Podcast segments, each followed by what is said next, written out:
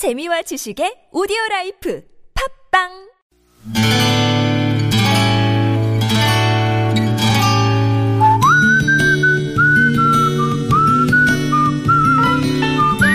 여러분 기억 속에서 여전히 반짝거리는 한 사람. 그 사람과의 추억을 떠올려보는 시간, 당신이라는 참 좋은 사람. 오늘은 서울시 은평구 가련동에 사시는 지성근 씨의 참 좋은 사람을 만나봅니다.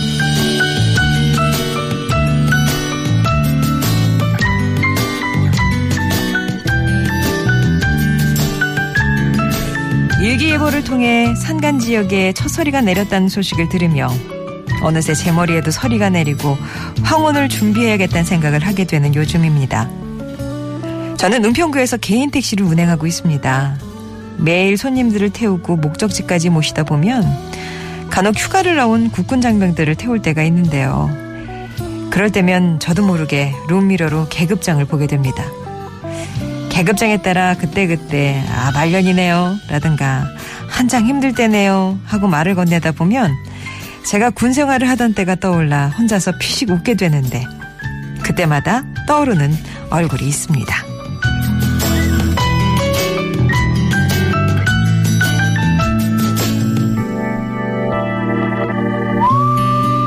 34년 전 1983년 8월 4일 한여름에 입대한 저는 훈련소에서 기본 교육을 받고 상무대 전차 부대 구전차 본부 중대 배치를 명받아 군 생활을 시작했습니다.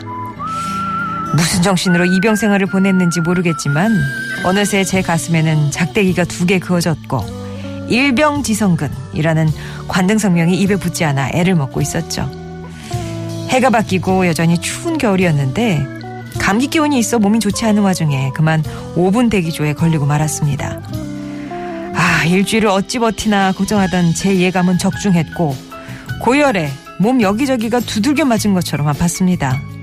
그러나 선임들은 꾀병이라며 더욱 혹독하게 얼차려를 시켰고 이틀을 입속에 자갈밭 깔아 물만 자갈밭 같아 물만 겨우 마시고 버텼습니다. 그렇게 3일째 되는 날 무심하게 저를 살피고는 PX에서 복숭아 통조림 하나를 사서 먹으라고 툭 던져주었던 내 인생의 상병 엄승환 씨. 저는 당신이라는 참 좋은 사람 덕분에 악몽으로 기억될 뻔한 31개월 20일을 추억으로 아로새길 수 있었습니다.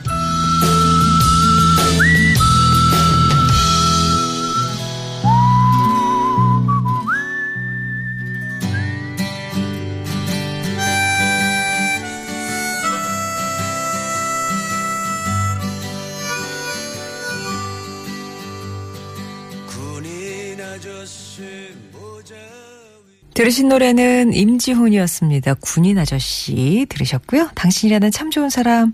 오늘은 서울시 은평구 가련동에 사시는 지성근 씨의 사연이었습니다. 경기도 이천에서 태어나셨대요. 삼남 이녀 중에 막내로 태어나서 고향을 한 번도 떠나본 적이 없으셨던 지성근 씨가 이제 군에 가서 당시에는 복숭아 넥타라고 부르던 그 복숭아 통조림 그걸 그때 처음 드셔보셨답니다. 지성근 씨가 기억하는 엄승환 상병은 말도 없고요. 반곱슬에 그 피부가 여자처럼 뽀얗고 하였던 것으로 기억하고 계시대요. 그리고 집이 서울 은평구 어디다 그렇게 알고 있어서 지금 이제 은평구에서 택시를 하다 보니까 은연중에 은평구에서 그 좀 비슷한 나이 또래의 손님을 태우면 혹시 엄승환 씨 아시냐고 묻게 되신답니다. 혹시 연이 닿을까 싶어 아는 사람을 통해서 음성 어 그 저 주소나 전화번호를 찾아보려고 애를 쓰다가 알게 된 사실은요. 엄승환 씨가 아직 역촌동에 살고는 있는데 개인 연락처를 알려줄 수가 없다 그런 통보를 받아서 아주 답답하셨나 봐요. 그래서 혹시 라디오를 통해서 엄승환 씨나 엄승환 씨를 아는 분이 계시다면 그 옛날 지성근 일병 어디라고 하시죠? 상무대 전차부대 구전차 본부 중대에 여기서 근무하셨던 그 지, 저기 지승 지성근 씨가 엄승관 상병을 엄청나게 애타게 기다리고 있다. 요 이제 사실을 알리고 싶어서 이렇게 또 참여하게 되셨대요.